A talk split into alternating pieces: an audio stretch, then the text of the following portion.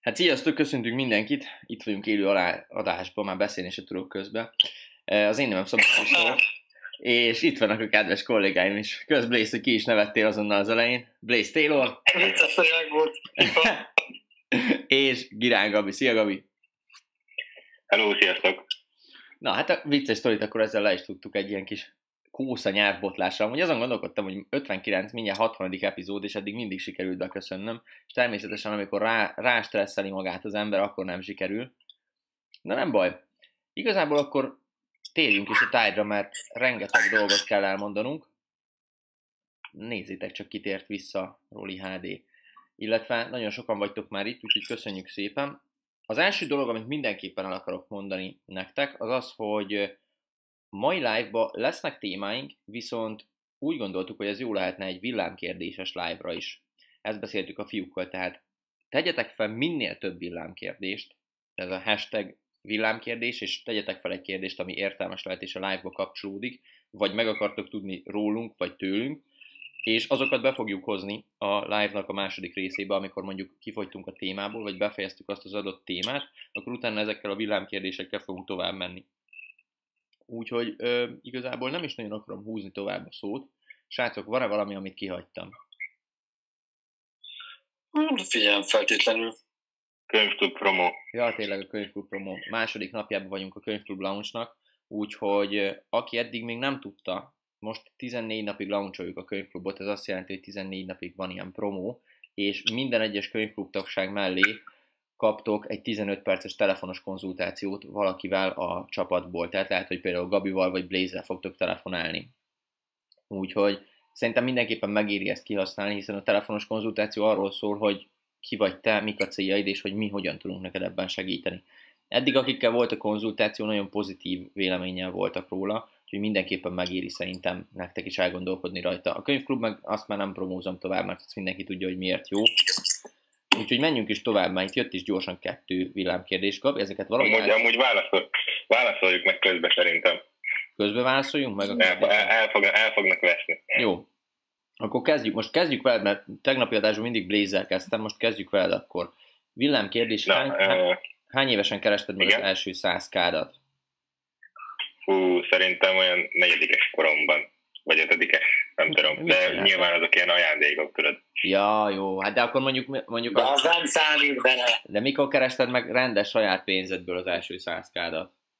amit te kerested. Ö, amúgy úgy, hogy összeadódott mondjuk így, mondjuk Ja. így több. Aha, ja, ja. Hú, hát ez elég, elég gátos, de szerintem olyan 6-7-es koromban. Hát ez nem rossz azért. Nekem kb. ilyen, nem is tudom mennyit, szerintem ilyen 10. Főleg, akkor, főleg, hogy akkor még ért valamit a forint. Ja, ne, nekem szerint, és miből kerested meg, arra emlékszel? Ez egy jó kérdés, szerintem összeadódtak, amit összegyűjtögettem. Ja, Szóval ebben még, ebben még benne volt ilyen ajándék, meg ilyenek gondolom. várj, nekem, ö, De hát, ezt tudom, de tudom mert, mert, mert, folyamatosan vártam, hogy meg folyamatosan jegyzeteltem, hogy mikor mennyi van összesen. most elképzelem, Szóval tudjátok, ahogy 6-7-es Gabi, ahogy Gabi így ül én, húsvétkor vagy télapókor, és így számolja, hogy na, 5000 volt betervezve, mennyit kapok ma, tudod, és akkor így tipálja a lapon, hogy oké, okay, megvan. Ja, nem tudom, nekem amúgy, ha ilyen ajándékokat, meg ilyeneket nézünk, akkor kb. nekem is ilyen nyolcadikos koromra lett meg a 100k. Ha nem ajándékokat nézünk, hanem tényleg, hogy munkáért kaptam mondjuk, fú, ez nagyon jó kérdés, szerintem ilyen 17-18 éves koromban lehetett, amikor elkezdtem apukámnak segíteni a cégbe, és akkor ott természetesen több havi fizetés összeadódott, és akkor az volt ez a 100k. Szerintem, szerintem az volt az első. Vagy lehet, hogy, lehet, hogy a bitcoinos lett volna, most ezen gondolkodok, hogy melyik volt hamarabb.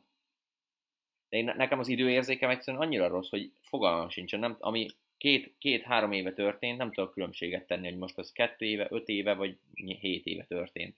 Nagyon durva. Blaze, neked? Nekem 17 éves koromban volt, amikor össze DJ-skedtem. Komolyan? És me- Nem mennyi 10, érzékel? 10 ezer forintokból összejött. Ja, tízezer? Tehát akkor tíz estét kell te vállalnod? 10 buli, 10 buli kb. Ja. Az komolyan, úgy nagyon. Már tudok gondolni. Akkor igazából majdnem Gabi ő nagyon koránra ment, tehát ő hatodikos korában megkereste, mi azért nem tudom. Jó, hát az ajándék. Ja, ja. Mm.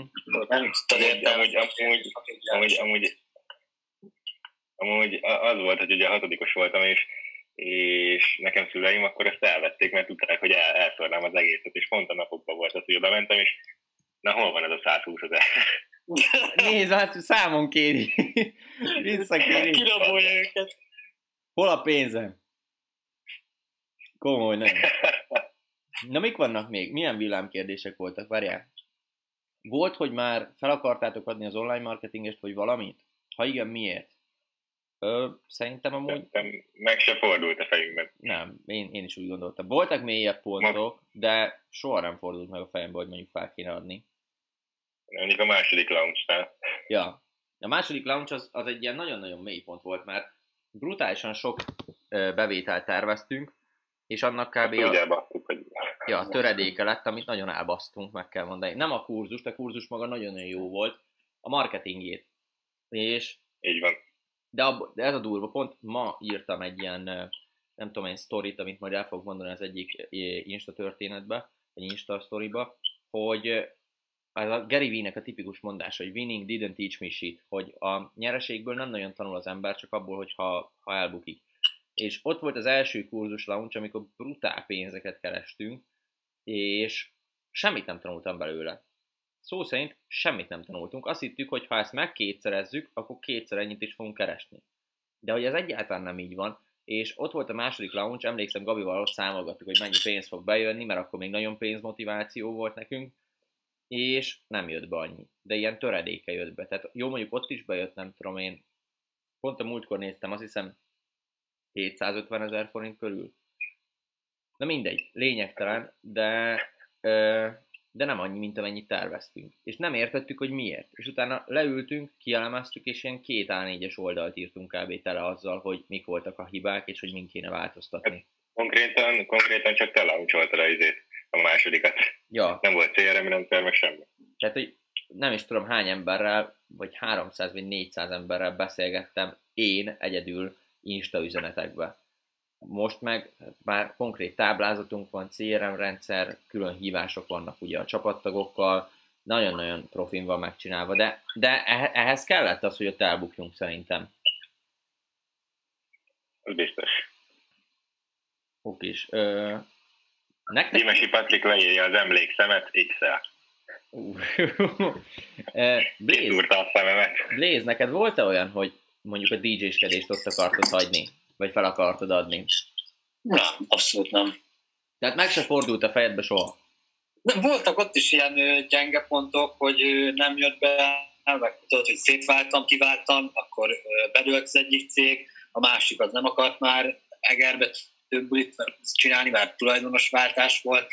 Tehát voltak hatalmas negatív pontok, de az, hogy én ezt abba hagyjam, az egy percig sem fordult meg a fejembe. Mert nagyon szeretem csinálni, akkor meg minek Vágás. abba. Vágás, Blaze, Blaze ott van a, a pincébe, egy kötél a nyakán. és azon gondolkodik, hogy ott hagyja meg a karriert, vagy se. Ja, igen, igen. Ez egy barom. Na, volt egy villámkérdés egyébként. Mondjad. Én nem tudom hozni. Szerinted, hogy be lehet jutni kis vállalkozásukba nyári munkára, és hogyan? Hát be lehet jutni, hogyha nem látszod, hogy van munka lehetőség, rájuk kell írni e-mailt, meg kell keresni őket Facebookon, Gyimesi Patrik kérdez egyébként, és csatolni kell hozzá egy nagyon szép önéletrajzot, és hogy ez az önéletrajz egyedi legyen, ott van a minta a könyvklubban, meg lehet nézni. Amúgy tényleg, Lehet. Tényleg a ezt el is felejtettem, hogy a könyvklubban ott van a Blaze-nek az önéletrajza is, meg az enyém is. Tehát kettő közül tudtok választani, csak azért a nevet ne felejtsétek el átírni rajta. Az nem meg a képet kicserélni, meg ilyenek. Ja, meg a képet kicserélve nem feltétlenül mi akarunk jelentkezni a munkára. Mi, mi, miket fognak hívni utána, Hogy- tudod, hogy Nagyon meggyőző volt. Megtetted az önéletrajzot. Ja, pont, Hétfő jöhetne interjúzni. pont így, pont így, nagyon meggyőzött. Ja, úgyhogy az ott van. Amit én tudok mondani, kisvállalkozásokban általában úgy lehet bekerülni, nagyon egyszerűen, hogyha ismerősöd, vagy ismerősödnek az ismerőse, vagy nem tudom. De ez nem azt jelenti, hogy nem lehet full ismeretlenül bekerülni. Igenis be lehet, csak amit Blaze mondott, a kisvállalkozások általában nem szoktak hirdetni meg ilyeneket, álláslehetőségeket, hanem ott igenis neked kell oda menni, és azt mondani, hogy én szeretnék itt dolgozni nyáron. Blaze, neked volt ja. esetleg ezzel kapcsolatban valami tapasztalatod? Igen, most uh, egyébként nagyjából érte nekem, meg nem is tudom, tegnap vagy tegnap előtt beszéltem vele pont arról, hogy megy, ment interjúzni a gyerek életébe először, és kért tanácsot, és akkor beszéltem egy kb. 15 percet erről. Aha. Hogy, hogy miket csinálja az interjú, meg mi fontos, mi nem fontos, ezt valamelyik adásban egyébként elmondhatom, mert egyébként hosszú dolog az is. Tehát az minimum egy fél óra ezt átbeszélni. Az interjúztatás? Amúgy esetleg a végére, hogyha beleférünk az időbe, akkor végigmehetünk ezen. A vagy... végére, igen. Vagy lehetne egy olyan adás egyébként, is, ami... Egyébként a, az egyik könyvben, a testbeszéd enciklopédiájában vannak jó tanácsok ezzel kapcsolatban. Az interjúval kapcsolatban? Aha.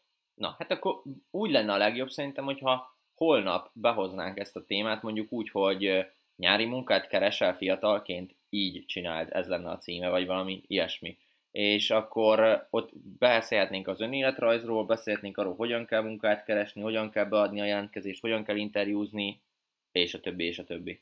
Nem? Ah, pontosan, igen. Na, jó. Akkor ez, ez jö, holnapra meg is van akkor a téma, majd ez, na, akkor nem az lesz a live-nak a neve, hogy meglepetés, hanem ezt konkrétan beírom a legelejére. Oké, és volt-e még kérdés, villámkérdés, vagy nem? Bele se tudunk kezdeni a témába, annyi van. Igen. Volt, jött egy kérdés. Hogy megy? Mondjad. Hogy megy a könyvklub hát kérdezik. Amúgy eddig nagyon jól. Tehát tegnapi napon, meg a mai napon azt hiszem már 14 plusz új ember regisztrált be, és még ugye azt tudni kell az ilyen lounge hogy általában az elején szinte senki nem szokott jelentkezni, mert folyamatosan úgy van, Majd a végén. hogy halogatnak. És az utolsó még, napon, még van ideje. az utolsó napon annyian szoktak regisztrálni, tehát volt olyan launchunk, az még talán az ötletből vállalkozás egy, azt hiszem, hogy a legelső launchnál, hogy azt hiszem öt napos volt a launch, és ilyen három-négy napig szinte alig vett valaki, az utolsó napon meg annyit vettek, mint eddig összesen, vagy az előtt összesen. Tehát, hogy ezek a launch... Vagy az oldal ja, ezek, ezek a launchok mindig így mennek, hogy akkor van az embereknek így észbe kapnak, hogy mi, már csak ennyi idő van, tudod, és akkor azonnal megvásárolják. De addig meg mondhatod neki 50-szer is, hogy már csak ennyi időd van, leszarja, mert úgy van vele, hogy á, még van idő, nyugi, nyugi, még van idő. Oké, és uh, jött még egy olyan, hogy szerinted nyáron elmenjek-e diákmunkázni, ezt próbáljuk már meg holnap megválaszolni az ilyen nyári munkás kérdéseket. Ki, kifejtjük azt is akkor majd konkrétan, hogy kinek éri meg nyári munkára menni, meg kinek nem. Én amúgy tudni kell rólam, hogy én szinte sose voltam nyári munkán. Egy, egyetlen egyszer voltam a szakmai gyakorlat miatt, de soha nem voltam nyári munkán, és ezt amúgy kicsit bánom is, mert így nem volt olyan sok munkatapasztalatom, tehát így hát, hátrányjal indultam azért, amikor el kellett indulni, viszont ugyanakkor jól éreztem magamat fiatalkoromban, meg mellette azért a végén már önfejlesztettem is elég keményen a nyá- nyáron, vagy nyarakon, úgyhogy én azért nem sajnálom már, viszont attól függetlenül tapasztalatnak nagyon jó lett volna, hogyha én elmegyek sokszor nyári munkára. Én nekem az volt, képzétek el, ezt nektek elmondom fiúk, mert hiszen még ti, még ti se tudjátok, hogy én már akkor nagyon okosan gondolkoztam, vagy fifikásan, ügyesen, hogy mennyi pénz kell a nyárra. Mindig kiszámoltam, tehát ez a pénzügyi intelligencia ez megvolt, és kiszámoltam, mondjuk 100k kell. És úgy, ahogy Gabi, kiszámoltam, hogy mennyi pénzt fogok kapni valószínűleg. Karácsony, születésnap, ilyenek, és mindig úgy számolgattam. Amúgy nem jó, mert mindig kevesebb, amennyit elvárnál. Amúgy nem, én nekem, én nekem majdnem... Vagy mindig sokkal több, vagy mindig kevesebb. Igen, de ha kettőt megnézed, akkor általában kiegyenlíti egymást. Tehát van, akitől, ez most nagyon hülyén hangzik, meg nehogy megkapjuk ezt utána kommentbe, de van, akitől mondjuk többet várnál, megint az elvárások, és mondjuk nem kapsz annyit, szomorú vagy. Viszont van, akitől meg kurára nem várnál semmit, és mégis oda, oda nyom egy 20-ast a kezedbe. Na mindegy, lényeg a lényeg, hogy én kiszámoltam, hogy mennyi kellett akkor, mit tudom én, 8-9-be, mennyi kellett egy nyárra, és úgy voltam, hogy azt összegyűjtöm egy év alatt, és akkor inkább nem megyek el dolgozni. És pont ez, amit hallottatok, hogy én is beültem kávézni, csak nem ittam kávét mondjuk. És hogy az ilyenekből szépen össze lehetett annyit spórolni, hogy ne kell nyáron elmennem dolgozni, amikor a sok ember, aki meg beült kávézni, meg elment moziba, meg ide-oda, annak el kellett mennie dolgozni, mert nem volt pénze.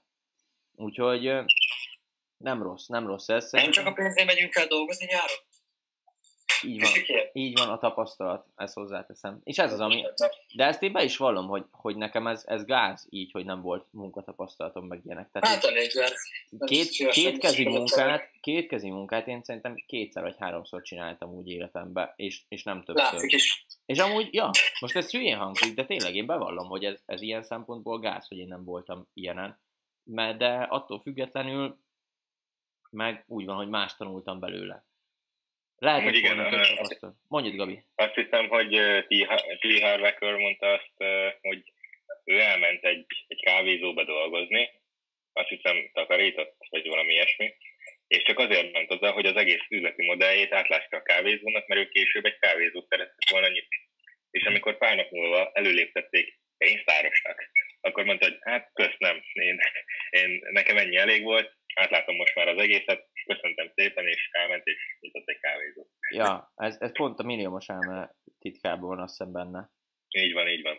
Ja, na, az, és na, mennyire leírja az egészet, hogy ott akarták amúgy tartani, mert látták, hogy jó munkaerő, és emiatt e, promótálni akarták, hogy most már pénztáros, de ő meg tudta a saját értékét, tudta, hogy simán meg tud csinálni egy, ilyen, egy ugyanilyen kávézót, és azt mondta, hogy off, nem. Jól tette. Ennyi, jól tette. E, még ugyanígy ide van még egy, egy történetem, ez LeBron james van, amikor LeBron Jamesnek a, talán a Reebok ajánlott egy 1 millió dolláros szerződést, amikor ő még középiskolás volt. Tudni kell, hogy az akkor brutálisan nagy pénz volt, és LeBron Jamesnek a szülei akkor 1 dollár 70 centet kerestek óránként. És neki 1 millió dolláros szerződést ajánlottak. És ő azt mondta, hogy nem, nem kell neki. És rá pár évre talán egy 80 vagy 90 millió szerződést kötött a Nike vele. Tehát, hogy brutálisan óriási dobott neki, és amikor megkérdezték, hogy miért nem fogadta el a ribukosot, akkor annyit mondott rá, hogy, hogy tudtam a saját értékemet. ennyi volt. Ez amúgy jó. Már én is hallottam. Belekezdhetném már a témába, hogy 47 fele, figyelj már. Jó, várjál, de már még, még Jó, vannak... Csak ennek a kérdések. Hát folyamatosan vannak ezek kérdések. De mindegy... Jó, akkor a helyfüggetlen vállalkozások csütörtökön, és akkor most meg ne. hashtag kérdések. Ne. Még ezeket megválaszoljuk, aztán ugyanúgy jöhetnek a villámkérdések, és azokat majd így elmentjük, vagy nem tudom, hogy, hogy azokat is megválaszoljuk majd a végén. Na, villámkérdés, tegnap mondtam, hogy elővettem a régi füzetemet, amiből csak öt oldalt olvastam. Nem olvastam tovább, mert azt az öt oldalt még ma is építem be a vállalkozásomba, tehát annyira sok dolgot tanultam belőle. Viszont itt Gábornak, Járomi Gábornak van egy brutálisan jó kérdése, hogy ez tényleg szerintem az eddig egyik legjobb kérdés. Ha egy döntést kéne kiemelnetek az életek, életetekből, amit mindenképpen és amit semmiképp sem változtatnátok meg, mi lenne az? Gabi? megvetettem anyámmal az a szegény papát. Azt, ez mondjuk jó. És mi az, amit mindenképpen megváltoztatnál? Na, ez, ezzel még el kell egy kicsit gondolkodjak. Menjünk egy, egy kört. Én, én, amit nem változtatnék meg egyáltalán, az az, hogy elindul, elindítani az online marketingest.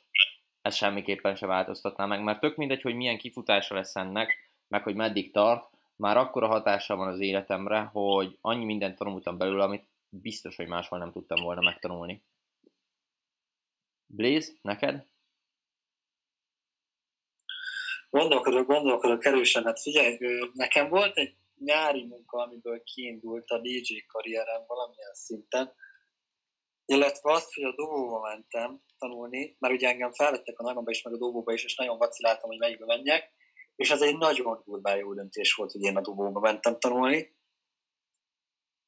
illetve az, hogy elmentem arra a nyári munkára, amit nagyon nem szerettem volna, de nagyon nagy kapcsolatokra tettem szert, ami által beindult a karrier.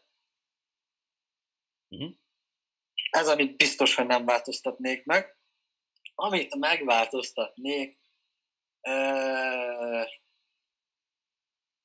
hát egyébként most, hogyha belegondolok, akkor van pár olyan döntés, amit megváltoztattam volna, de lehet, hogy akkor nem jutottam volna ide. Már ezek mondjuk ilyen ilyen kisebb döntések. Például olyan, hogy van pár kapcsolatom, amit szerintem túl sokáig húztam, azt elvágtam volna hamarabb, meg DJ karrieremben is, karrieremben is volt rengeteg olyan példa, hogy nem álltam ki magamért, is kellett volna, meg őszintén meg kellett volna beszélni a problémámat a többiekkel, lehető leghamarabb. Szóval tudod, hogy halogattam ezeket a kellemetlen beszélgetéseket, ezeket is így jó lett volna, hogyha mindent rögtön tolok, mint most jelenleg, mert rengeteg problémát már tudott volna megoldani az egész, szóval ezeket tudom mondani. Én szerintem, amit... Egyébként Gellértet behozhatnánk holnapra a témához. Az interjúhoz? Az interjúhoz gondolod? Na, gratulálok Gellért. Most két kommentben. Na, gratulálok Gellért, akkor én is neked. Hát jó, figyelj, hozzuk be akkor Gellértet a holnapi hívás végére, amikor az interjúról beszélünk, és akkor elmondja a tapasztalatait, hogy milyen volt egy interjú, Na. amire Blaze készítette fel. Mit hát felkészítettem én nagyon a fiatalembert. Na, ez akkor, ez akkor egész komoly lenne, tehát így akkor egy ilyen case study kapnánk, tudjátok, erről az egészről, hogy mi, mi volt és hogy is működik ez. Jó, ez egy jó ötlet volt, Gabi, amúgy. Még menjünk oda-vissza, meg Gabi, neked meg nekem még van, hogy egy döntés, amit mindenképpen megváltoztatnál az életedbe. Mm. Talán nekem is olyanok, hogy mondjuk egy-két emberrel hamarabb felvállaltam volna az őszinte beszélgetést, még akkor is, hogyha mondjuk nekem vagy, vagy neki fájdalmas lett volna, mert hamarabb lehettem volna, vagy hamarabb lehettünk volna bizonyos problémákon túl emiatt. Úgyhogy itt... Hát az információ többletet lett volna, vagyis hát nem ja. többlet, nem az információt konkrétan. Ja, és hogy nagyon sokáig húztam ezeket a dolgokat minden téren, és emiatt úgy voltam vele, hogy tudjátok, magamban nőtt ez a frusztráció, meg hogy kb. egy ilyen, nem is tudom, óriási szörnyeteg nőtt magamba, csak amiatt, hogy, hogy mi van, meg hogy van. Úgyhogy én ezt mondanám, hogy mindenképpen az őszinte beszélgetések, hogy azt biztos, hogy meglépném hamarabb. Gabi? Nem, az a gond, hogy én, hát én azt vallom, hogy mindennek oka van, és, és ha az nem történt volna meg, akkor ma nem lennék itt. Viszont, viszont ha ettől eltekintünk, akkor mindenképpen ö, volt egy párkapcsolat, ami, a, aminél már azt mondtam, körülbelül a szakítás előtt, öt, vagy hát nem is öt, de négy hónappal, hogy á, ez off, ennek vége van, ez, ez, ez annyi. És, és hát igen, és még négy hónapig húztam utána. Szóval erre mondanám azt, hogy hamarabb meg kellett volna lépni. Ja, de abban igazad van viszont teljes mértékben, hogy mindennek oka van. Gary V mondta ezt, és ezt azóta mondja mindig kb. az összes videójába, amikor erről kérdezik, hogy, hogy mit válasszak, meg hogy döntsek, hogy úgyse fogod meglátni a következő lehető. Tehát, hogy nem fogod tudni, hogy a másik lehetőség hogy sült volna el. Mert azt mondja, hogy ő kétszer is elbukta, hogy az Uberbe befektessen. Pedig az Uber, tehát azt mondja, hogy 25 ezer dollárt kellett volna befektetnie, és most 600 milliót érne. És kétszer is kihagyta. És azt mondja, hogy egyáltalán nem haragszik magára, mert lehet, hogy az lett volna, hogy annyi pénze van, mondjuk akkor már Kínába ment volna előadást tartani, elmegy Kínába, és elüti egy busz. És ennyi volt. Soha nem fogja megtudni, hogy mi lett volna, ha befektet mondjuk. És ő ezzel emiatt nem is stresszeli magát tovább. Úgy, amit te is mondtál, hogy mindennek valami oka van, Gabi. Így van. A történelemben nincsen ha. Így van. Ekkora, ezt a töri tanárod mondta? Pedig annól a töri tanárom mondta. Tudtam, annyira, de annyira tudtam. Legalább valamit tanultál. Így van. Okés. Amikor odafigyeltem órán. Okés, akkor menjünk, menjünk tovább. Most már szerintem lassan tényleg elkezdhetnénk a, a témánkat fejtegetni, aztán nyugodtan írjatok még villámkérdéseket, harmadjára megkapom ezt a kérdést, hogy mit fog dolgozni távoktatás után, valószínűleg a hirdetéseket fogom átnézni, amiket majd jövő héten fogunk kiadni, vagy még lehet a héten a könyvklubbal kapcsolatban, úgyhogy ezt fogom dolgozni majd. Menjünk akkor ezzel a high független vállalkozással. Itt már nagyon-nagyon jót nevettünk a fiúkkal, hiszen hiszen nagyon sokan a fiatalok közül keverik az anyagi függetlenséget, a passzív jövedelmet és a helyfüggetlen vállalkozást. Már hogy ők ezt így egy kalap alá vonják. Egy kalap alá vonják, hogy ez ugyanaz. És Gabi azt mondta, hogy hogy a picsába lehet keverni ezeket, amikor az olyan, mintha a kutyát kevernéd a macskával. És e, igaza van, teljesen. De Gabi, ki tudod fejteni kicsit, hogy mire gondolsz te? Én csak annyira gondoltam, hogy három külön dolog. Hogy lehet keverni a passzív jövedelmet, a, mit mondtál még? Anyagi függetlenséggel, a helyfüggetlen vállalkozással. Ezt nem bírtam megérteni, nem tudom, hogy áll ezt a fejekben a dolog.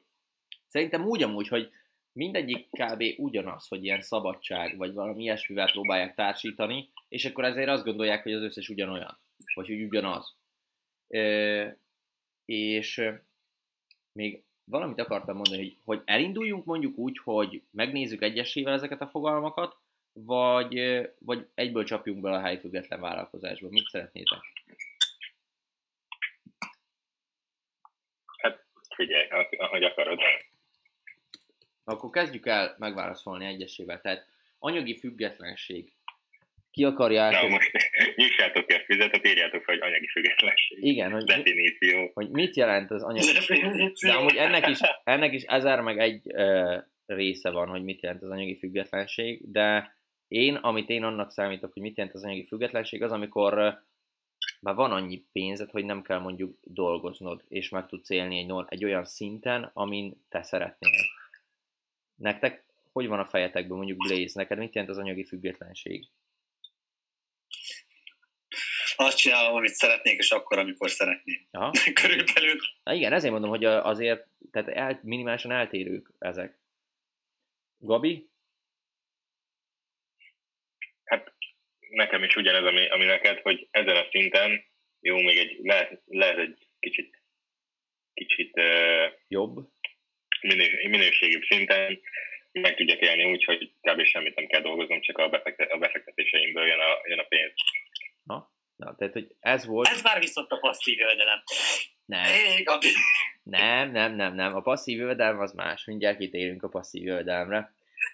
A passzív jövedelem, most jöhet a, jöhet a következő későzés trigulát írják. Hát a passzív jövedelemből jön az anyagi függetlenség, szóval. Így van. A, tehát a passzív Nem jövedelem... szerintem. Na, akkor Blaze, kérlek fejtsd ki. Szerintem úgy is lehet valaki anyagilag független, hogy mellette aktív jövedelemben van dolgozik ezerrel. Szerintem amúgy megmondom őszintén, hogy szerintem nem. Mert? Tehát szerintem akkor, valaki akkor anyagilag független, hogyha nem kell dolgoznia már. Többet amúgy, amúgy van olyan, hallottam már olyat, aki visszament dolgozni, csak azért, mert elvette a munkáját. Én is. Ja. Hallottam olyan vezető igazgatót, aki elment a Pennybe árufeltöltőnek, mert hogy az kevésbé stresszes és tökre el van mellette, meg annyi pénz nem egy hihetetlen. Na jó, ez mondjuk érdekes számomra. Biztos, hogy vannak ilyen példák. Biztos, hogy vannak ilyen példák, de elég abszurdnak, vagy nem tudom, minek hallatszódik.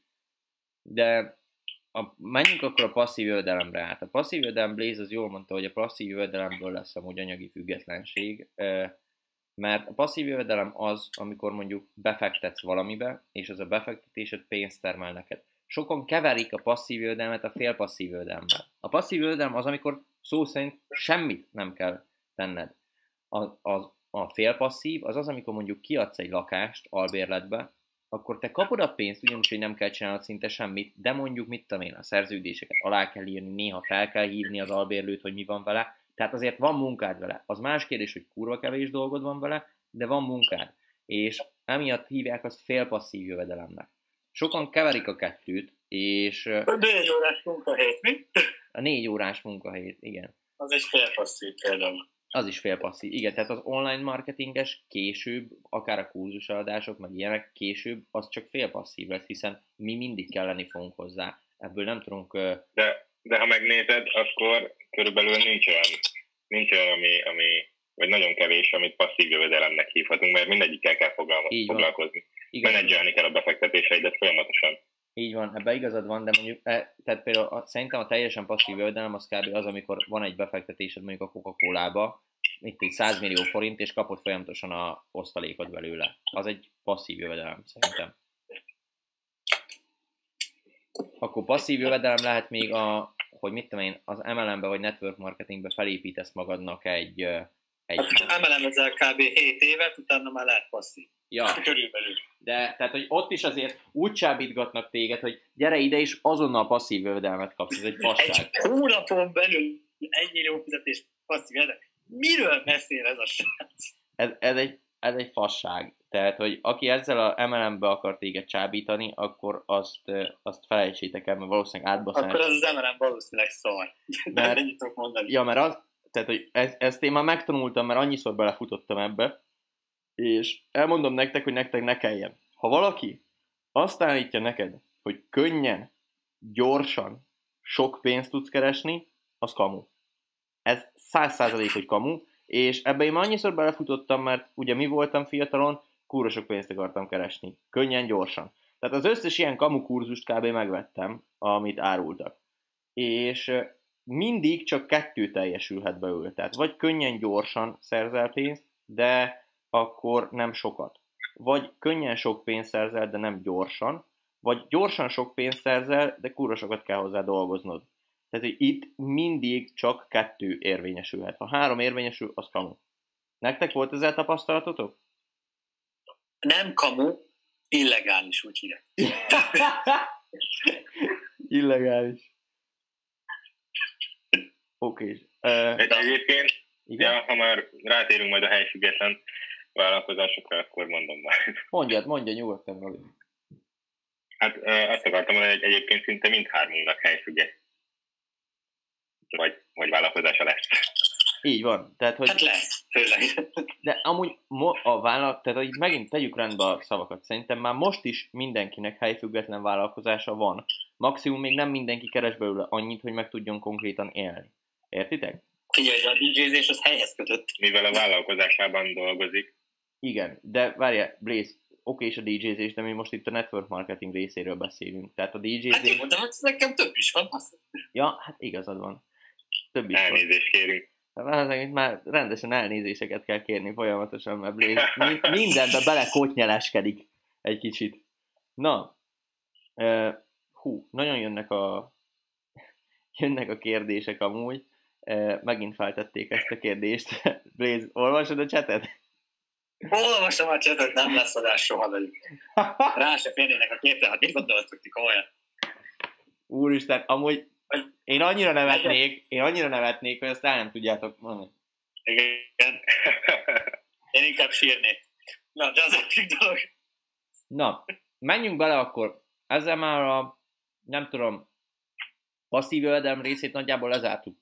Megkérdezek titeket, hogy a cseten érthetően magyaráztuk el az anyagi függetlenséget és a passzív jövedelmet? Ha nem, tegyétek fel a kérdéseiteket, és kifejtjük még jobban. De menjünk bele ebbe a... Vagy ír, írjatok rá Blaze-re Insta. Ja, vagy az. Mm, de... Isten őriz. Menjetek, menjünk tovább, Blaze, a helyfüggetlen vállalkozásra. Kezd már te kifejteni a te helyfüggetlen vállalkozásodat, nem a DJ-zést. Ja, akkor most, de online helyfüggetlen vállalkozásokat, igen. Hát azokat fejtünk ki. Igen, igen, igen. Még offline nem is tudom, hogy lehet mindig. Uh, ugye összegyűjtöttünk a srácokkal pár olyan vállalkozást, olyan iparágat, ami online és helyfüggetlen tud működni vállalkozásként, és az első, amit például én is tolok, az a network marketing. Ez egy olyan iparág, ami hát konkrétan elég nehéz az embereknek megítélni, amikor legelőször találkoznak velük, vagy vele. És, Magyarországon már nagyon rossz, hír, nagyon rossz híre van sajnos. De nem csak Magyarországon, hanem kb. mindenhol. Komolyan? Jó, az a lényeg, van, egy, van egy részlege, aki, aki rendesen elbatta az egészet, ennek az egésznek a nevét. Felébe. Tehát ez, ezek, akik tipikusan tudjátok, hogy ismeretlenül rátok írnak, főleg ezek azok az emberek, akik miatt utálják a network marketinget rengeteget. Egyébként azt tudom róla mondani, hogy nem szabad ö, legelsőnek hinni, aki azt mondja neked, hogy ez így jó, meg úgy jó, hanem tényleg tájékozódni kell, hogy akkor melyik konkrétan mit csinál, milyen nehézségek vannak, meg milyen előnyök a másikkal szemben. Itt azért nagyon jó az, hogy tájékozódott legyen a témával. Tehát, hogyha mondjuk te elmész, mit tudom én, az a lényeg, hogy ha te autógyárba szeretnél dolgozni, akkor menj el a Mercihez is, menj az Audihoz is, nézd meg, hogy melyiket mit csinálnak másképp, melyik jobb, stb. És akkor tudsz dönteni. És itt, itt is azt tudom mondani, hogy ha rád írnak, és neked esetleg tetszik, akkor tegyél fel magadnak kérdéseket. Egy, ismerem -e ezt az iparágat? Ha nem ismered, nézz utána, hogy konkrétan mi ez, miért jó ez. Ez általában az, azoknak az embereknek jó, akik vállalkozók szeretnének lenni. Nincs annyira nagy tőkéjük, hogy elindítsák a saját vállalkozásukat, vagy félnek, mert a saját vállalkozása sokkal kockázatosabb, mivel ugye itt már egy kész ötlet van, amit meg ugye még azoknak is ajánlom, akiknek nincs ötletük, mert mondom, itt már fel van húzva a rendszer, kész az ötlet, vállalkozni kell benne, ennyi az egész. Nagyon fontos az, hogy olyanba csatlakoz, ami tehát amit árul szolgáltatás vagy termék, tehát abban te hiszel, vagy nem hiszel benne, akkor barátom nem fogod tudni eladni, és akkor senki nem fogja megvenni, és akkor szar lesz az egész, és nem fogsz keresni belőle semmit. Nem, nem egy hónap alatt egy millió forintot, Így van. de még, de még, de még egy tíz év alatt se keres meg. Uh, de itt volt egy kérdés Gyemes Patriktól, hogy hogy maradnak fent, akik miatt utálják mi? Hogy maradnak Az egy- azok a cégek? Azok a cégek, akik... Akiket utálnak? Igen, hogy akik miatt tudjuk, hogy milyen cégek ezek, és hogy utáljuk miattuk a, az MLM-et vagy a network marketinget, mert a hírnevét elbaszták azzal, hogy Mert itt- mondja, Ö, tehát sok network marketing cég valós problémára talál megoldást. Itt például tudom mondani az UFOB-t, akik azt tolják, hogy olyan emberek, akiknek közük nincsen a bankoláshoz, vagy nem szeretnének bankokba járni, mit tudom én, nyolc fél éven meg kikérni a brosúrákat, ajánlatokat, stb. Felkeresnek egy ilyen pénzügyi szakértőt, és akkor ő megmondja nekik, hogy mi a tuti. Ugye itt megint kér- kérdéses, hogy a pénzügyi szakértő mennyire pénzügyi szakértő, tehát egy 19 éves srácról van szó, aki egy hónapja csinálja, vagy mit tudom én, egy 35 éves emberrel, aki már, akinek már rengeteg tapasztalat van. Nyilvánvalóan el kell kezdeni, de az első rész az mindig a tanulás az egészben.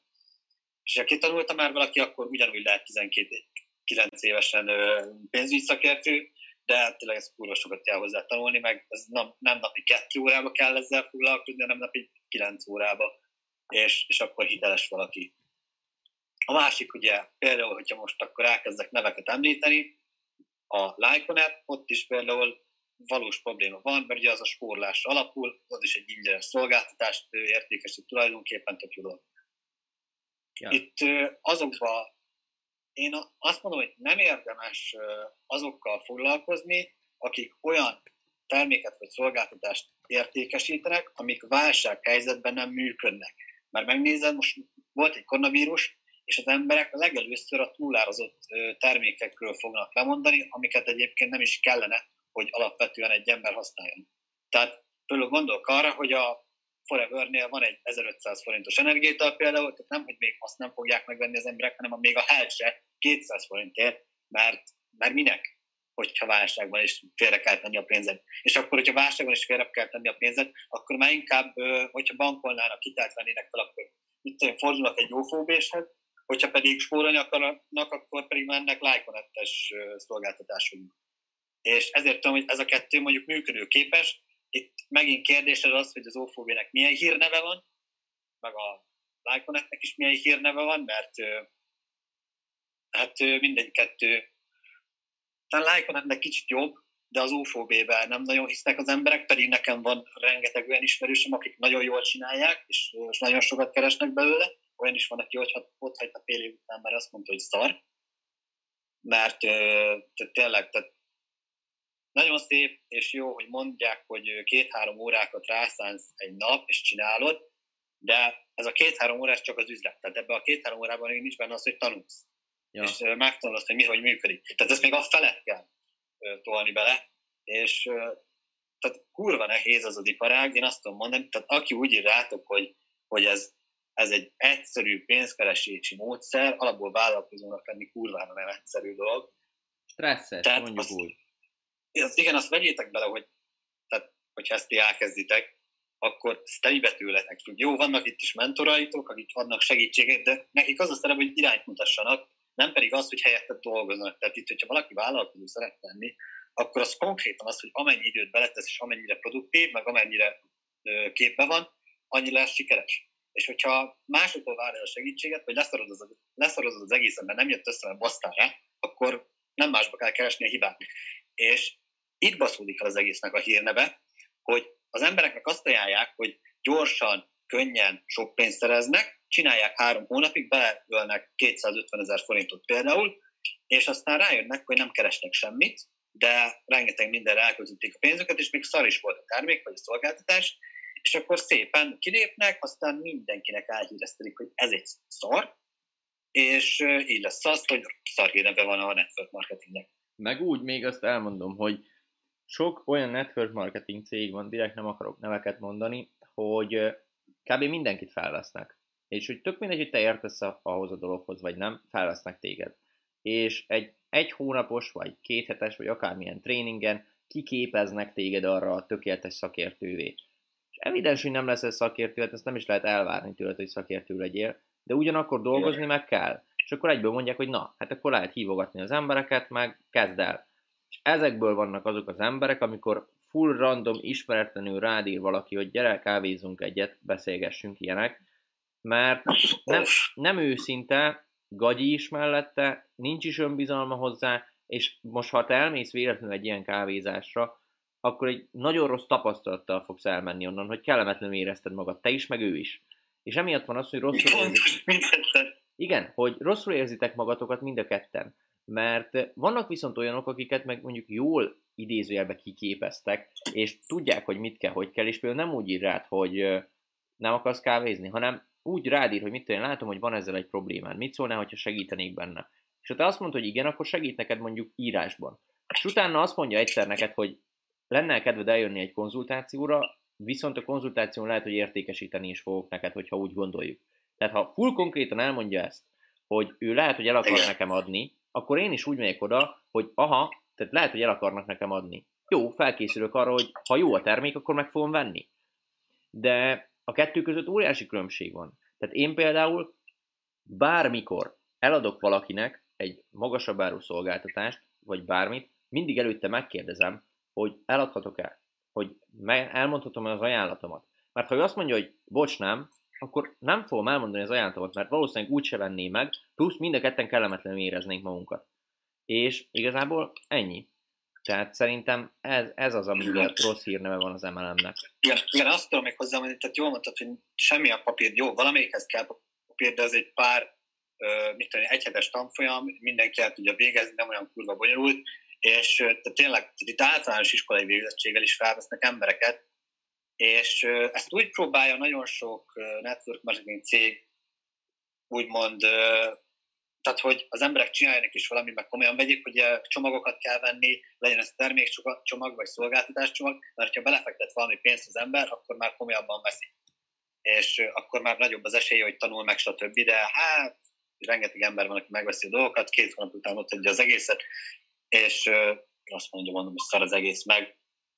Tehát ez, ez, az emelemet nem úgy kell elképzelni egyébként, hogy én is írogatok minden random emberre egész nap, megmondom nektek őszintén, nulla ismeretlen emberre nem írtam még rá, és sikeresen csinálom a network marketinget. Tehát van ennek helye, meg módja, hogy ezt hogy kell csinálni, és próbáljuk úgy csinálni. Tehát ez, nem, nem, nem vagyunk ilyen amatőrök, hogy írogatunk. Az is lehetne viccen kívül, hogy egyrészt behozunk egy ilyen adást, amikor az MLM-ről beszélünk, elmondhatjuk a gondolatainkat ezzel kapcsolatban, én, mint, mint félig kívülálló, te meg, mint aki benne van, illetve Gabit is behozzuk valahogy abba a beszélgetésbe, hogy ő is tudjon hozzá. Utána meg a cégbe. E, és még azt akartam mondani, hogy e, a Lyconetnél ugye azt mondtad, Blaze, hogy ez a spórolás van, ez a cashback rendszer, amiről már én is készítettem egy videót, hogy például ez a nagy különbség más cégekkel szembe, közben azt mondom, Gabi, már csak ezt az egy gondolatot végigviszük, és utána áttérünk rád a Forex-re egy... utána is. Hogy hogy például vannak olyan cégek, akik úgynevezett, tehát ezt egy angol mentor Scott Oldford így mondta, hogy vitaminokat árulnak. A vitamin az olyan, hogy jó, ha van. Például, nem tudom én, akármilyen üdítőitalok vagy ilyenek, jó, ha van. De vannak olyanok, akik fájdalomcsillapítókat árulnak, ez átvitt értelembe, ez az angol painkiller, az meg az elengedhetetlen.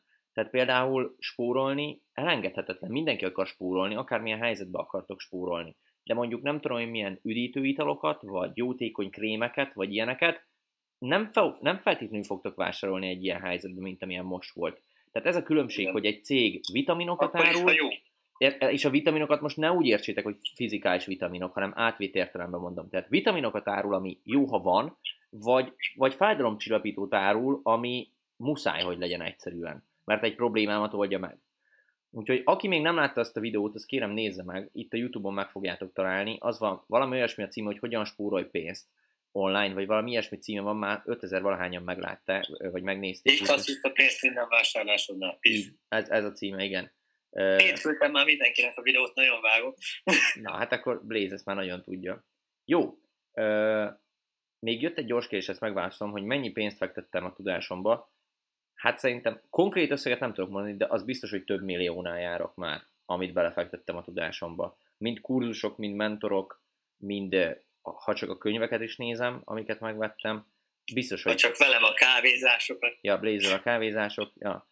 Úgyhogy sok, nagyon sok pénz van benne, de, de higgyétek el, hogy ez az, ami hosszú távon megtérül. Tehát, hogy tényleg Ez én... nem veszik el. Nem, ez nem. Na menjünk, menjünk ö, vissza Gabira egy kicsit. Köszönöm, Blaze, hogy ezt ilyen részletesen kifejtetted. Jó, meg, most szerintem én kussolok, jó? Meg, hogy ilyen véleményt mondtál róla, majd csinálunk akkor erre egy live-ot. Gabi, most, most mondd már te a helyfüggetlen vállalkozásod, hogy a Forex, ugye mindenki ismeri szerintem a Forex-et, de aki nem, annak légy szíves, mondd már így pár szóba, hogy mi az a Forex, és hogy miért helyfüggetlen ez a vállalkozás. Ugyanúgy elmondhatod, hogy mik az előnyei, meg, meg mik a, a hátrányai is annak, hogy, hogy te ezt a forex egyébként, egyébként még behoznám azt uh, először, hogy szerintetek mi a legnagyobb pozitívum a, a helyfüggetlen vállalkozásban? Na, ez, ez egy jó kérdés. Ez egy jó kérdés. Kezdem én akkor, Blaze, most. Szerintem az az egyik ja. legnagyobb pozitívum a helyfüggetlen vállalkozásban, hogy minimális szinten szabadságot ad. Tehát térbeli szabadságot mindenképpen ad, de valamelyik még, még időbeli szabadságot is ad. Tehát, hogy te döntöd el, hogy mikor akarsz dolgozni, mondjuk. Nem mindegyik vállalkozás ilyen, de sokból ki lehet azt hozni, hogy, hogy nem csak időben, vagy nem csak térben, hanem időben is függetlenséget okoz. És szerintem az emberek sokkal, sokkal kreatívabban tudnak gondolkodni, meg sokkal boldogabb életet tudnak élni, hogyha ha fizikálisan szabadok, és nincsenek lekötve egy bizonyos helyhez. Értitek, hogy mit akarok ezzel kifejezni, nem? Igen, igen. Oké, és Blaze?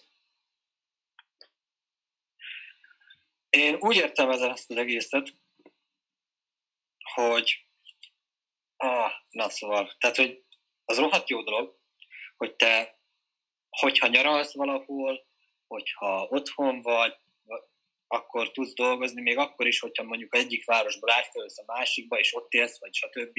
Ugye ezért helyfüggetlen, mert nincs konkrét helyhez kötve. Srácok, egyébként én a mindent tudó vagyok, szóval ezt, a mondatot is nagyon jól összeraktam. Valaki, csinál, valaki csináljon már kérlek egy olyan mémet, ahol Blaze feje helyett egy kódex van, és csak a szeme van rá. egy lexikon. Egyébként mondtad ezt a nyaralás példát, viszont Na. az például egy ellenpélda, amikor neked van egy céged, vannak alkalmazottaid, és te elmész nyaralni, és úgy irányítod a vállalkozást, úgy irányítod a céget, hogy hazatelefonálsz az alkalmazottaknak, mert az nem helyfüggetlen vállalkozás. Az nem, az nem, az nem. Igen, viszont hasonlít, tehát, hogy egy idő után el tudsz jutni egy olyan szintre, hogy, hogy ha olyan pozícióban vagy... Akkor... mindent. Igen, igen, igen. Oké. Okay. Igen, és belekezdett volna egy ilyen monológba. Én meg három szóban elmondtam. Na mondjad Balázs. Tehát, hogy nem, és elfelejtettem. Őszintén megmondom, elfelejtettem, mit akartam mondani.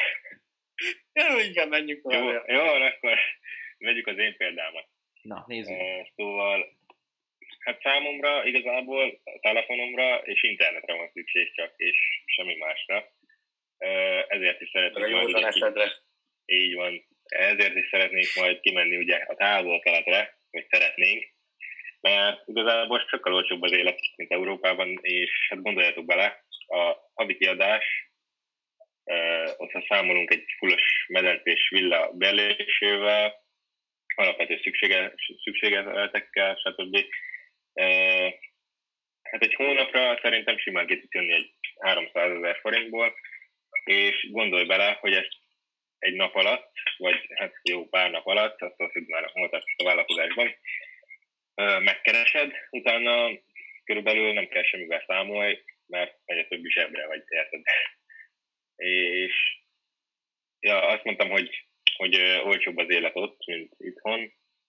Az nem teljesen igaz, az előbbi számok alapján már körülbelül megegyezik az itthoni számokkal, viszont ha számba veszük, hogy egy fullos villában élsz, feltehetően az óceánpartos közel, messze a nagyvárosoktól, egy furcsiles helyen, ahol 100%-ban tudsz fókuszálni a munkádra, akkor szerintem sokkal inkább ezt választanák, mint mondjuk egy, egy paneltestem.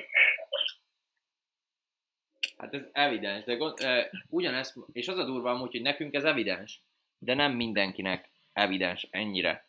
és azt hiszem a négy órás munkahétből van ez benne, Tim Ferriss írja, nem Gabi, hogy nem az a lényeg, hogy mennyit keresel, hanem hogy hol költöd el azt a pénzt. Azt hiszem, ő mondta, igen. És, és amit Gabi mondott, abban nagyon igaza van, hogy most te megkeresel itthon mondjuk 300 ezer forintot, és tényleg nagyon jó volt a példa, hogy élsz egy Pesten egy albérletbe, vagy, vagy az van, hogy kimész Balira, és 300 ezerből mondjuk bérelsz egy, hát villát nem, de egy medencei szállást mondjuk magadnak. És ez a nem mindegy. De az, amúgy itt meg az a probléma, hogy sokan úgy gondolkoznak, hogy nem szeretnének változtatni, már csak azért, nem, már csak azért sem, mert nem szeretnék itt hagyni, ami itthon van. És hát igen, nehéz, nehéz változtatni. Ja, e, Gellért közben itt. Viszont nagyon sokan megtehetnék, e, annak ellenére, hogy, hogy nem akarják. Ja, Patrik írta, hogy Indiában 8000 forint egy szobalány havonta. Nagyon durva, tehát nagyon komoly árak vannak amúgy kint. Tehát, hogy például én azt hiszem Tájföldön van az, hogy kb. 10.000 forint egy, egy éjszaka, egy ötcsillagos szállodába all-inclusive ellátással. Mondjuk nem azokon a helyeken, ahol már ezek a turista paradicsomok, mert ott okosan felhúzták az árakat, viszont az olyan kevésbé látogatott helyeken ez, ez ténylegesen így van. És brutális módon ki lehet játszani a rendszert, és lehetsz te, élhetsz te úgy milliómos életet, hogy fizikálisan nem vagy milliómos mondjuk. De gondolj bele, hogy felhúzták az árakat, akkor ők ott mennyit keresetnek? Ja, tehát... Pff, Ahhoz képest, hogy mennyi az átlagkereset ott. Úristen, nagyon-nagyon durva. Nagyon durva. Olyan, no. mintha itt van egy éjszakáért, aki adnál egy Airbnb-t, kapnál több százezer forintot. Úgyhogy csak egy sima panel Airbnb. Ja, pontosan. Menjünk bele abba akkor, Gabi, neked a Forexesbe. Kicsit, kicsit próbálna meg úgy kifejteni, mint ahogy Blaze kifejtette az egészet, akár pro és kontra mehet mellette. Itt is mehet az, hogy miért vannak rossz forexesek, miért vannak jó forexesek, és tehát van még kb. 8 percünk erre. Aztán legfeljebb, ha több lenne, akkor meg átcsúsztatjuk a következő live-ra majd. Uh-huh. Hát igazából itt is ezek az alaphibák jelentkeznek, hogy, hogy sokan belevágnak, viszont, viszont elkövetik, először is elkövetik azt a hibát, hogy nem, nem tanultak senkitől, nem volt mentoruk, vagy éppen rossz mentoruk volt, és úgy vágnak bele az életszámlán a kereskedésbe. És hát ez egy alapvető hiba szokott lenni. Egy alapvető hiba szokott még lenni az is, hogy, hogy elkezdik, viszont már mentorálás után, viszont nem, nem voltak demószámlán előtte, és nem tapasztalták meg azt, hogy milyen is igazából az az egész, meg hogyan kell pozíciót nyitni, meg stb. És még, még nagyon sokszor elő szokott jönni az is, hogy volt mentoruk, volt egy jó mentoruk, volt demószámlájuk is, viszont viszont ugye a piac mozgása, megnyitja az életszámlát, a piac mozgása ugye kiszámíthatatlan, és, és azt a stratégiát, amit megtanult mondjuk az adott mentortól, azt nem jól alkalmazza, vagy egyáltalán nem is, nem is figyel oda, hogy rendesen alkalmazza, és így elbukja a számlája egy nagyobb részét, és azt mondja, hogy neki elég volt, mert ebből nem lehet, biztos, hogy nem lehet pénzt keresni, őt átbaszták, vagy a broker cég a szar. Szóval vannak ilyen alapvető hibák. Uh-huh. Akkor uh-huh.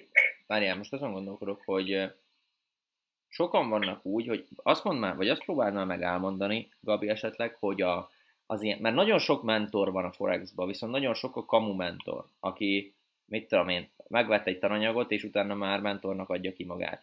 Hogy ezt egy fiatal hogyan tudná esetleg kiszűrni, hogy ki az, aki, aki valódi mentor, és valódi tudás van mögötte, és ki az, aki csak egy nagy kam.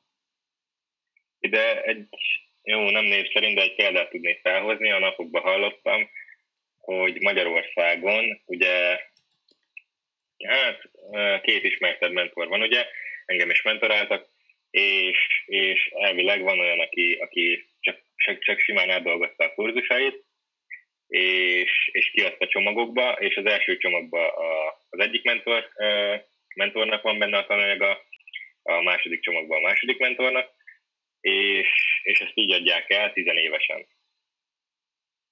Nagyon durva. Ezt csak hallottam, szóval lehet, hogy nem igaz. De attól függetlenül azért durva, hogy, hogy ilyen megtörténhet, tudod. És pont ez az, amit mondtam, hogy nagyon sok a kamumentor, és vállalkozásindításba is egyre inkább azt veszem észre, hogy vannak kamu mentorok, akik, akik még el se indították mondjuk a saját vállalkozásukat, de már oktatják valakinek a tananyagai alapján ezt az egészet. És én szerintem úgy lehet kiszűrni a kamu mentorokat, hogy vajon felmerje vállalni az arcát, amikor beszél, tud-e esetleg rögtönözni valamit, vagy csak egy írott szöveget olvas fel, vagy válaszol-e a kérdéseidre, mert ugye sokan úgy vannak, hogy felhúznak egy Insta oldalt, kitesznek sztorikat, de amikor kérdések vannak, arra már nem tudnak válaszolni, hiszen az nincs leírva nekik valahova, hogy mit válaszoljanak rá, és mi nem elég okosak, hogy összetegyék ezt. Ugye ezért... Itt, amit mondtál, hogy igen? Hogy uh, tényleg a legtöbb, a legtöbb kamu mentort úgy tudod felismerni, hogy nem vállalja fel az arcát, csak egy Insta oldal mögött bújik meg, úgymond. Ja, pont. De még az is, hogy valaki felvállalja az arcát, csak nem mer kérdésekre válaszolni, vagy, vagy minden kérdésre ugyanazt a választ teszi fel, vagy ugyanúgy válaszol, vagy ilyenek, mint hogyha kb. egy betanult szöveg lenne, de ha egy kicsit másképpen teszed fel a kérdést, arra ugyanazt a választ fogja adni, hiszen nem tudja ő, nem tudja ő fizikálisan összekötni, hogy most mi mivel kapcsolódik, meg mi mivel nem. Sok ilyen van. Ezzel nem lehet mit tenni igazából, nem is, nem is kell, hanem inkább csak elővigyázatosnak kell lenni, hogy még mielőtt te mondjuk valakivel elkezdesz üzletelni, vagy mentornak fogadod, azelőtt nézd meg az ő eredményeit, nézd meg, hogy mit tett le eddig az asztalra, milyen ember valójában. Szerintem nagyon fontos az, hogy megnézzük, hogy nem csak egy jó szakember legyen, hanem egy, egy jó ember is. Én például csak olyan mentorokkal szeretek együtt jó, dolgozni. becsületes, rendes Amúgy, ember. Igen, tehát hogy én csak olyan mentorokkal szeretek együtt dolgozni, akivel, aki tudom, hogy, hogy egy jó ember is a magánéletben, mert tőle tudok tanulni mindent. Viszont egy olyantól nem szívesen tanulnék, aki mondjuk egy, mit tudom én, sikasztott, meg full kretén, meg ilyenek. Mert attól félnék, hogy azok a tanácsok, amiket ad, jó tanácsok, de előbb-utóbb ugyanarra a szintre jutnék, mint ahol ő volt mondjuk. Hogy ezért lehet ez kicsit érdekes. A másik meg most pont eszembe jutott, hogy hát igazából mi se vállaljuk fel az arcunkat, mert itt nem vállaljuk fel a Youtube-on.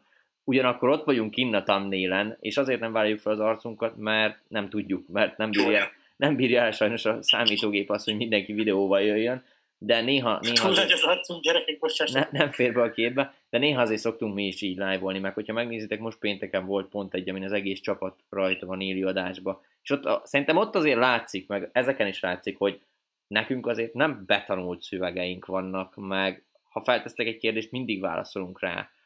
Úgyhogy nekünk nincs olyan, hogy mit tudom én, van egy ilyen óriási dokumentum, hogy mire mit válaszol, és amikor feltesznek egy kérdést, akkor gyorsan kiszűröm, hogy mi lehet az, hanem full spontán nyomunk rá egy választ, aztán meglátjuk, hogy ez megválaszolta a kérdéseiteket. Egyébként, egyébként az előbb mondtad, hogy, hogy sokan úgy értékesítik a kurzusokat, hogy megvették a kurzust, átdolgozták, és tök fiatalok még semmi tapasztalatuk nincs. Uh, igen, és ebbe, hogy belemenjek egy kicsit, tőlem is kérdezték, hogy lesz-e kurzus, és én pont ezért, mert úgy értem, hogy még nincs meg a, a kellő tapasztalatom hozzá, pont ezért nem lesz még kurzusom. Uh, vagyis nem azt mondom, hogy nem lesz, mert lesz, viszont full ingyenes lesz az egész, amit elsőnek ki fogok adni, és hát aki szeretne vele, az élni fog, aki nem, az nem. Ennyi, pontosan. És ez az, ami, ez az, ami megkülönböztet téged, Gabi, a többiektől, hogy te még azt, azt tudod mondani, ennyi tudás, szinte biztos vagyok benne, hogy sokkal több tudásod van, mint azoknak az embereknek, akik más kurzusait értékesítik fiatalon. És lehet, hogy ők abból most, még azt sem hiszem amúgy, hogy több pénzt csinálnak, de csak tételezzük fel, hogy több pénzt csinálnak hogy ez hosszú távon nem fenntartható, és hogy neked van akkora alázatod, hogy még most is azt gondolod, hogy még nincs akkora tudásod, hogy más tudjál hitelesen oktatni, és hogy még inkább fejlődsz, hogy még, még jobb szolgáltatást tudjál a későbbiekben gyújtani nekik. Úgyhogy ez le a, le a kalappal, lak.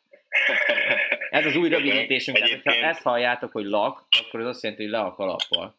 Ez online marketing slang. Egyébként ez a gondolkodásmód az egyik mentoromtól jött, mivel ő mondta azt pont, hogy amúgy több, hát olyan 30-50 milliót tett hetente a piacról, és, és ő mondta azt, hogy ő csak, ő csak azért vágott bele az egész mentorálásba, hogy vissza tudjon adni valamit, mert ő is így kezdte.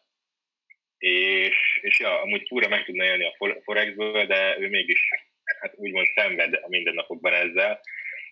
És, és szerintem, ha, ha tehetné, akkor, akkor jó, nem mondanám, hogy ingyenesé tenni, tenni a kurzusait, de, de érted. Ja, pontosan.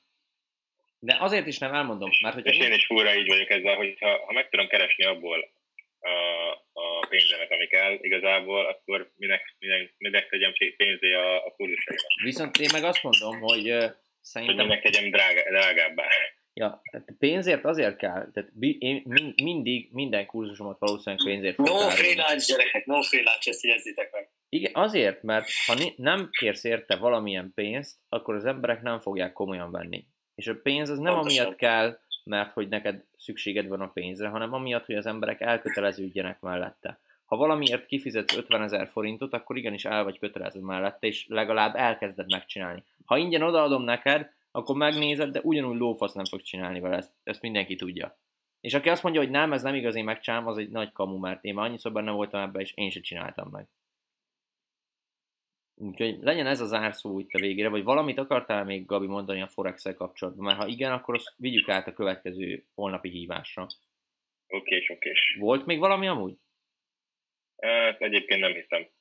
Na, akkor ezt ki is fejtettük. Még egy dolog, a legvégére amúgy elmondhatnánk azt is, hogy mik a helyfüggetlen vállalkozások, mert olyan jól összeírtuk, csak ezt nem fejtettük ki. Tehát valaki amúgy meghallgatja ezt az utolsó egy percet, és lehet, hogy kb. mindenre megkapja a választ. Na, az első, amiket én összeírtam, a, aki online marketinggel foglalkozik, az helyfüggetlen. Szövegíró, aki szövegeket ír, hirdetési szöveg, e-mail, helyfüggetlen. Grafikusok, szintén helyfüggetlen pontosabban attól függ, hogy megvan-e a kellő felszerelésed hozzá. Akkor network marketing, forex, weboldal készítés. Ezeket írtuk fel, én nagyjából most hirtelen ezek jutottak eszembe, amik, amik full helyfügg, helyfüggetlen változások, és a nagy részük online van. Számítástechnikusok egyébként, programozók. Ja, igen, tényleg, programozók. Ilyen. Videószerkesztő. Igen, Jó. ezek, ezek, ezek full helyfüggetlen. A fejlesztő, és a többi. Amit online tudsz csinálni, az mind helyfüggetlen. Úgyhogy Ennyi igazából. Uh, jó. YouTube videós. Ja, YouTube videós, ja. Uh, válaszunk top kommentet. Nekem van egy, konkrétan. Na. Gellért írta, csak találjam meg. Ú, várjál. Remélem nem ugyanaz, amit én nézek. Na jó, akkor... Azt mondja, egyébként a keresztény vallás a legrégebbi emelem, és a hisztérészek voltak a marketerek. Úristen. én is néztem. Na Blaze, mondja te, lehet ugyanaz. Na, és semmi pénzért nem köröznék Ázsiába, beüt a válság, engem vesznek meg. De most Igen. mindenki Gellértől választod? Én, én is Gellértől választottam. Gel, nagy Gellért írta, hogy Blaze lecserégette a vicces füzetet egy súgógépre, most már mindent tud. Az. Jó, hát akkor ez most Gellért napja volt, tudod, most ilyen virtuális taps bejön az éve. Holnap remélem, hogy mindenki más ilyen top kommenteket fog írni, és sokkal nehezebb választásunk lesz. Illetve most ezt elfelejtettem, hogy ki mit tanult ebből a live-ból, ezt holnap behozzuk, holnap ez lesz szerintem az első kérdés, hogyha nem felejtjük el. Holnap pedig akkor fogunk konkrétan arról beszélni, hogy hogyan kell nyári munkát választani, interjú, önéletrajz, meg befejezzük ezeket is, hiszen én még nem fejtettem ki ezt a helyfüggetlen vállalkozást, hogy nekünk mi ez, meg az online marketingesnél mit jelent, úgyhogy megpróbálunk arra is kitérni majd. Srácok, nektek köszönöm szépen, hogy itt voltatok, köszi Blaze, köszi Gabi, és holnap találkozunk. Ne viccelj És köszönöm nektek is, akik itt voltátok és hallgattatok. Szép napot nektek, sziasztok! Hello, sziasztok!